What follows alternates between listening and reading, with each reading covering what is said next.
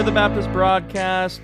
Thank you for tuning in to my YouTube channel or for listening on iTunes, Spotify, pretty much all the above. This Anchor host application is really good about getting the podcast content to pretty much uh, almost every platform that I, I can think of, anyway. So, uh, the two main ones, at least iTunes and um, Spotify. Um, so the reason why I want to come on here to today is to um, is to talk about a concept not altogether unrelated from what we've been talking about over the last few episodes, really the last four episodes. If you're only listening on iTunes, if you're only listening to the podcast, and you're not watching the YouTube uh, videos, you're going to miss out on some content because some of the YouTube videos were just too long to uh, to make into uh, audio episodes, and I just don't have the time to cut all the audio up and make separate parts and all that. So so so not everything makes it onto the podcast. Some things you you need to check out on YouTube in order to in order to hear it, listen to it, watch it, whatever. Now, uh, I'm on here to to talk more about Jeff Johnson's upcoming book, the failure of natural theology. Now, I just got a notification on my email that it's on on the way to my house, um, and so I don't know when it's going to arrive. If it's media mail, I paid for two day shipping, but you know you never know how these things work out. So, um, so I'll have it in my possession soon.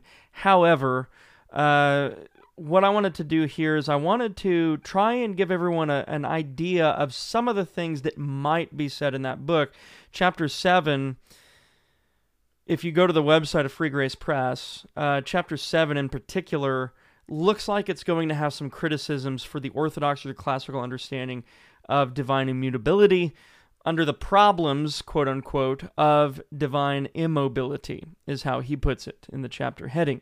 Now, we could sit here and speculate what he means by the chapter heading, or we could look at some other things that Dr. Johnson has written to help us to kind of get ahead of what's going to be in the book. Now, the article that I'm going to show you guys was written in 2015, so obviously he's had a lot of time to change his opinion, to change his view on this issue. However, this article comes out of another book that he's published um, called The Absurdity of Unbelief, which is still available in Kindle format on Amazon. So I don't think he's specifically retracted in principle anything that he's written in this chapter that he's turned into an article here on this blog. By the way, this this uh, article is posted to reformbaptistblog.com. It's kind of a dead blog. I don't know if there's any more contribution to it. Um, I think the the the most recent stuff was from like uh, I don't know 2000. Uh, well, there there was something added. There has been some stuff added, uh, just not by Dr. Johnson. So Dr. Johnson doesn't look like he really contributes to it anymore. But anyway, the article that, that's in question here is called Simplicity and Trinity. Uh, and what he's trying to do is he's trying to reconcile the problem between God's simplicity and the plurality in the doctrine that's set forth in the doctrine of the Trinity. And um, what what he, he does this in an, or he tries to do this in a number of ways. Um, I think he has a bad starting point because he's already assuming that the two concepts of of of of oneness and plurality or of unity and plurality are are mutually opposed to one another, which is I think the very problem that that assumed opposition that we that we make intellectually and formally is the problem that's actually brought together and reconciled in the one God of Christianity and the one God of, of Scripture. However, um, we can kind of get an idea of what he's getting at here. I'll just bring up the window capture. That way you guys can see it for yourself. This is the introduction. Don't mind that diagram. We're not really going to pay attention to that, even though it's kind of cringy. Every time we're talking about the Trinity and you see a triangle, you you, you do right to get a little uh, a little cringed out. But that's not really what that di- uh, diagram's getting at. It's not a bad Trinity analogy, in other words. Um, now, what he, what he does here in the introduction is he kind of makes some qualifications as to his view of divine simplicity. And he introduces the idea of formal differentiation within himself. He's not just talking about formal distinctions, but actual formal differentiations within the divine essence of God. Now, he does this in order to really pave a way for the doctrine of the Trinity. And if rightly qualified, we can get on the same page with one another by saying that, yes, there are there is a real distinction between Father and Son, a real distinction between Son and Spirit, a real distinction between Spirit and Father, right? So all of those distinctions between the persons or the relations in the Godhead are real distinctions. We're not modalists. We're not saying that God is one person who sequentially reveals himself according to different modes throughout redemptive history or anything like that. We are Trinitarians in the proper sense, in the sense that we believe that God is one essence who subsists fully in Father, who subsists fully in the person of the Son, who subsists fully in the person of the Holy Spirit. So, um, when he says this right here, God being simple, however, does not mean that he is without any formal differentiations within himself. Saying that God cannot be a collection of non divine parts is not the same as saying that God cannot subsist in different divine persons that are in and of themselves fully God. Okay, so two things really need to be brought out of this paragraph. Number one, the kind of uh, obfuscation in the beginning half of the paragraph, um, which leads me to believe that he's making a distinction he shouldn't be making. There's an implied distinction here between non divine parts and divine parts. Um, so he he says these non-divine parts are parts that are not in and of themselves fully God. And it looks like he's really lending himself to a violation of the law of identity. All right. Um, or or he's at least making some kind of exception for some kind of parts in the divine essence, which would seem to have implications, of course, on the classical doctrine of divine simplicity that denies parts in God's or in God whatsoever. Okay. Um, so there's some there's some ambiguity in that statement, but the implied distinction is false. All right, it's not as if there are divine parts and non-divine parts. Okay, uh, if if if if there, think of it this way: if there are divine parts, right, and he's saying that there's a possibility of there being divine parts in God that are fully God. Well, then how are they distinguished one from the other? If they are distinguishable one from the other, then they are not fully God because then they wouldn't be distinguishable one from the other. There has to be distinguishing factors in them that would imply, of course, some actuality in one that is not in the other. All right. And if that's the case, then there is potential in some of those parts. And not only that, there are distinguishing factors that imply something proper to those parts that, that are not God, right? Because if everything's God, then there is no there is no distinction. If you're talking about just kind of these inert divine properties or parts in God, there has to be distinguish distinguishable characteristics of those parts if you're going to make actual distinctions between them and, and introduce some kind of differentiation within the divine essence. But understand that what Dr. Johnson is doing here is he's trying to account for plurality in God, and doing that, I think he's he's slipping into some language that is that is that is more than undesirable. Um, he does affirm, or at least he look. It looks like he affirms, though we don't know what extent to which he affirms this, that each person within the Godhead is fully God, which would seem to imply that the one divine essence fully subsists in Father, Son, and Spirit, respectively. Um, but again, we don't really know how how far he goes with that. Does he really mean that the that the whole divine essence, unqualifiedly so, subsists in Father, subsists in Son, and subsists in Spirit? I don't know. I don't know exactly what he means by autotheos. Uh, I know what Calvin meant by autotheos. I know what the post reformed meant by autotheos. I don't know what he means by autotheos because this really isn't an article on autotheos. If you want a good academic treatment on autotheos, get Brannon Ellis's work on Calvin and classical Trinitarianism. And I reviewed that on my website, joshsummer.org. So if you want to look at that, just search Calvin, comma, classical Trinitarianism in the search bar toward the top. What I really want to focus on in this article is something that's relevant to the book that's coming out according to one of the chapter titles. The chapter title being the chapter title of chapter 7. And it seems like, or it looks like, it's going to be critiques uh, of what Johnson calls divine immobility.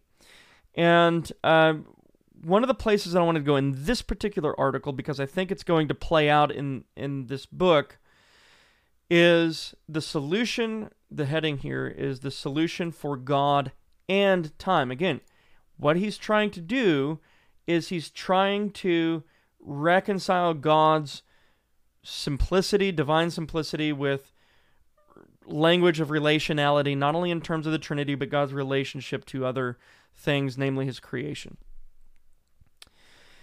And one of the things that he says here is patently illogical and self contradicting. Um, this paragraph right here the timeless and immutable nature of God, however, does not mean that God is restricted from moving himself. Now, at the bare minimum, implied by this statement is that there is a distinction between the nature of God and God Himself. All right? Um, if the nature of God does not change, but you're saying that God can move Himself, like the the nature of God is immutable, right?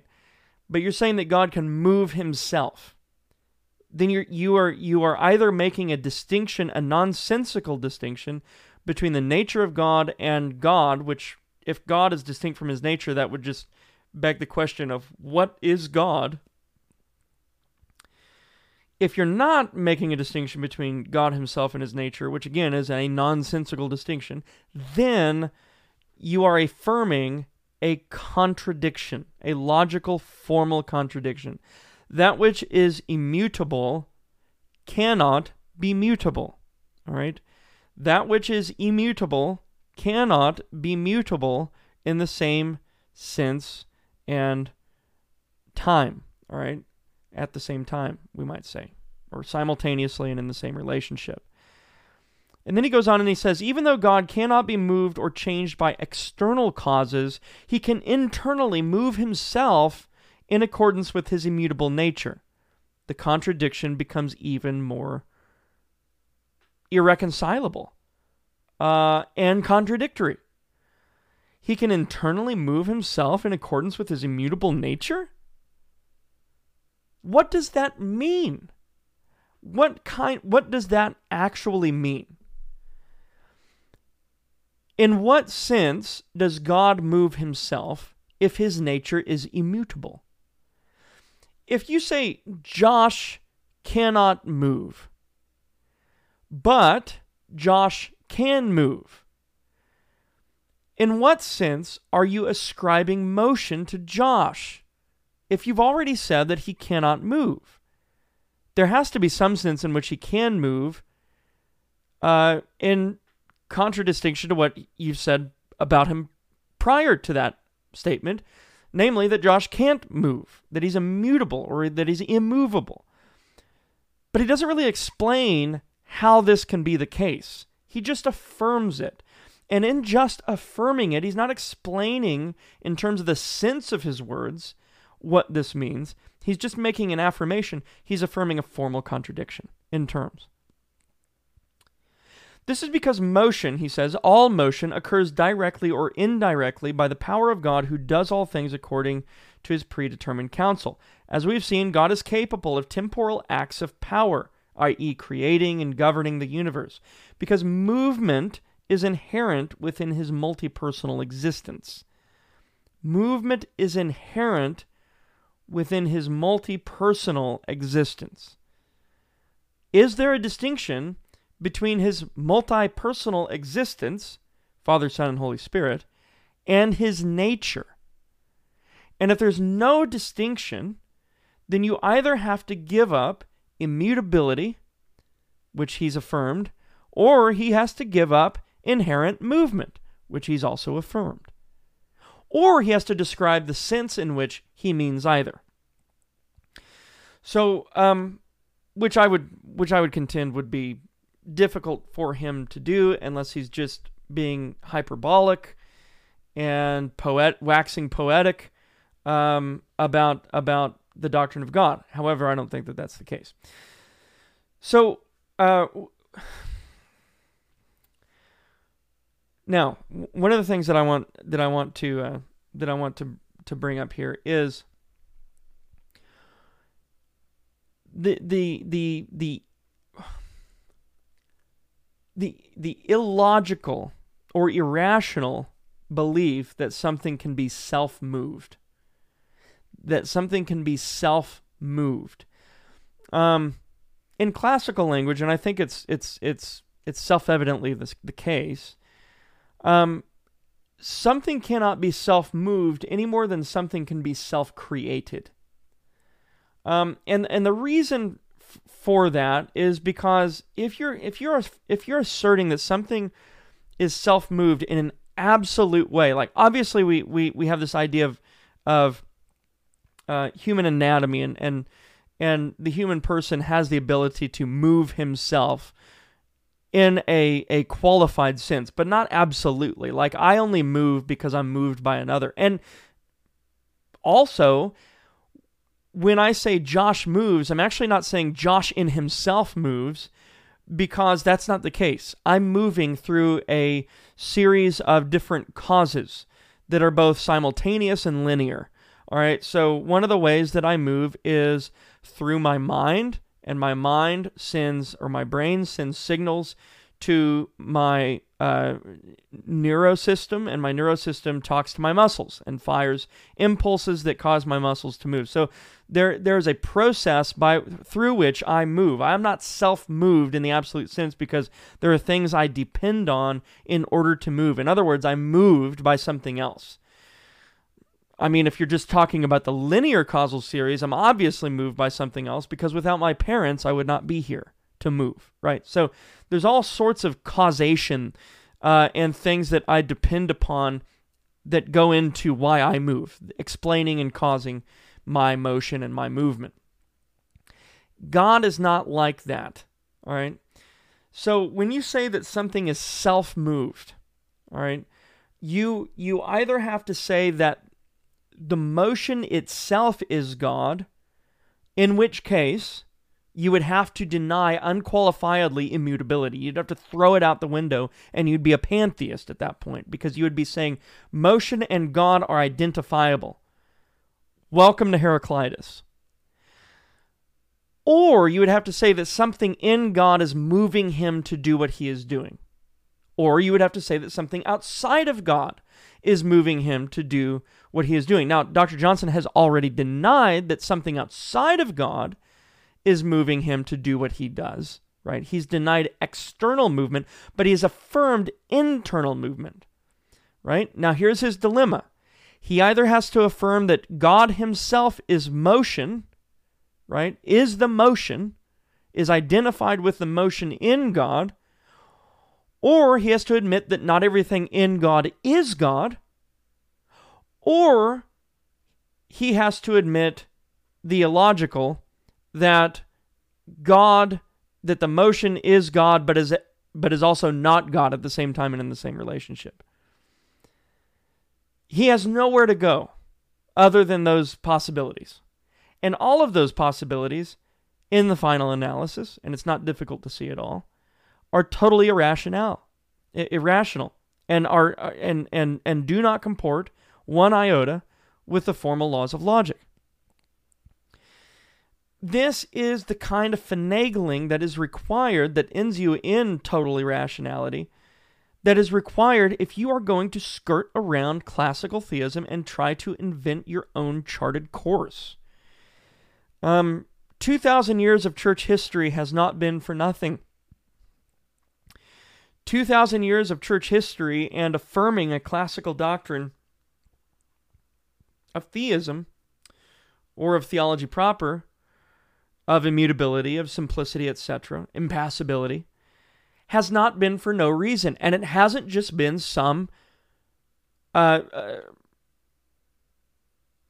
it, it hasn't just been some um, sophistry cloaked in Christianese. It's not just an Aristotelian hangover. The reason these things have been put in place in terms of our theology as Christians is for a reason. It's so that we do not de- deny God, right? It's so that we do not deny God, the true God that exists. And it's also so that we do not affirm contradictions and thus um, rebel against God in our uh, rational or irrational discourse. You see, this is an intellectual sin, and to to to not to to, to not say, okay, guys, I, I I got this wrong. Here's what here's what I'll do, and here's a here's a statement of correction. To not do that and instead pursue this further, which I'm afraid he's going to do in the failure of natural theology is an intellectual sin. It's to persist in intellectual sin. It's to disobey God. It's to rebel against God concerning his natural law. And it's to affirm a God that is, or is to confess a God that is not revealed in the scripture. Now, he would say, but motion is ascribed to God in Scripture. John Frame does this. Scott Oliphint does this. They, they, all of these guys do this, and and they happen to be presuppositionalists, where they say, okay, and I think it's directly linked to their rejection of natural theology. But because there's no natural theology, they've become functional biblicists, even though they deny being biblicists. They have become functional biblicists because they say, look, God obviously relates to his creatures in time, etc., etc., etc. The Bible reveals that. Yet, because they've rejected natural theology and the tools that natural theology gives us to do systematic theology, again, all grounded out of the scriptures, um, they end up not being able to make the proper distinctions, not being able to make the proper qualifications while considering the scripture as a whole um, with regard to God and how his creation relates to him or how he's brought his creation in relation to him. You would never see Dr. Johnson, Dr. Frame, Dr. Oliphint affirm anthropomorphisms, univocal anthropomorphisms about God. In other words, they would never say God actually has a nose, God actually has arms, God actually has, you know, a head and a neck, and all of these things that the Old Testament poetically ascribes to him to increase our understanding of one aspect of the divine being or another and the way he covenantally covenantally interacts with his creation. Um you you could you, you don't you, you don't make those kinds if you don't make those kinds of distinctions if you don't make those kinds of distinctions that this is analogical predication about god and not univocal predication about god then you end up in all sorts of um, and, and what i was trying to say earlier i got off track but i was trying to say that you know none of these guys would, would affirm anthropomorphisms about god in say. They would never affirm uh, ad intra anthropomorphisms about God. They would never say this is how God exists in himself. Yet they will take all of the times in Scripture that God and his creation are related together, and, and there seems to be time bound language ascribed to, the, to, to God's relationship to his creation and all of this, and they'll say that those things apply univocally to God. Um, and why they do that with some things in Scripture and not with others, I don't know. I've never seen a I've never seen a a, a, a sufficient response to that. Uh, it's just kind of arbitrary. Like we're comfortable with ascribing timefulness to God. We're comfortable with ascribing change to God because Scripture attributes these things to to God in some way. But we're not comfortable with ascribing anthropomorphisms to God properly. You know, we, we're not going to say that that God has in himself or inherent to himself arms and legs and eyes and nostrils, but we will say that God has movement inherent within himself. Why they're comfortable with doing one and not the other, I, I don't know. Anyway, here we are at 25 minutes. I got to close out of here. God bless you guys. Thank you for tuning in. If this was helpful at all, please give me a thumbs up and don't forget to click the subscribe button down below. Click the bell for continued notifications so you can see when new content pops up here. God bless. Have a wonderful rest of your day.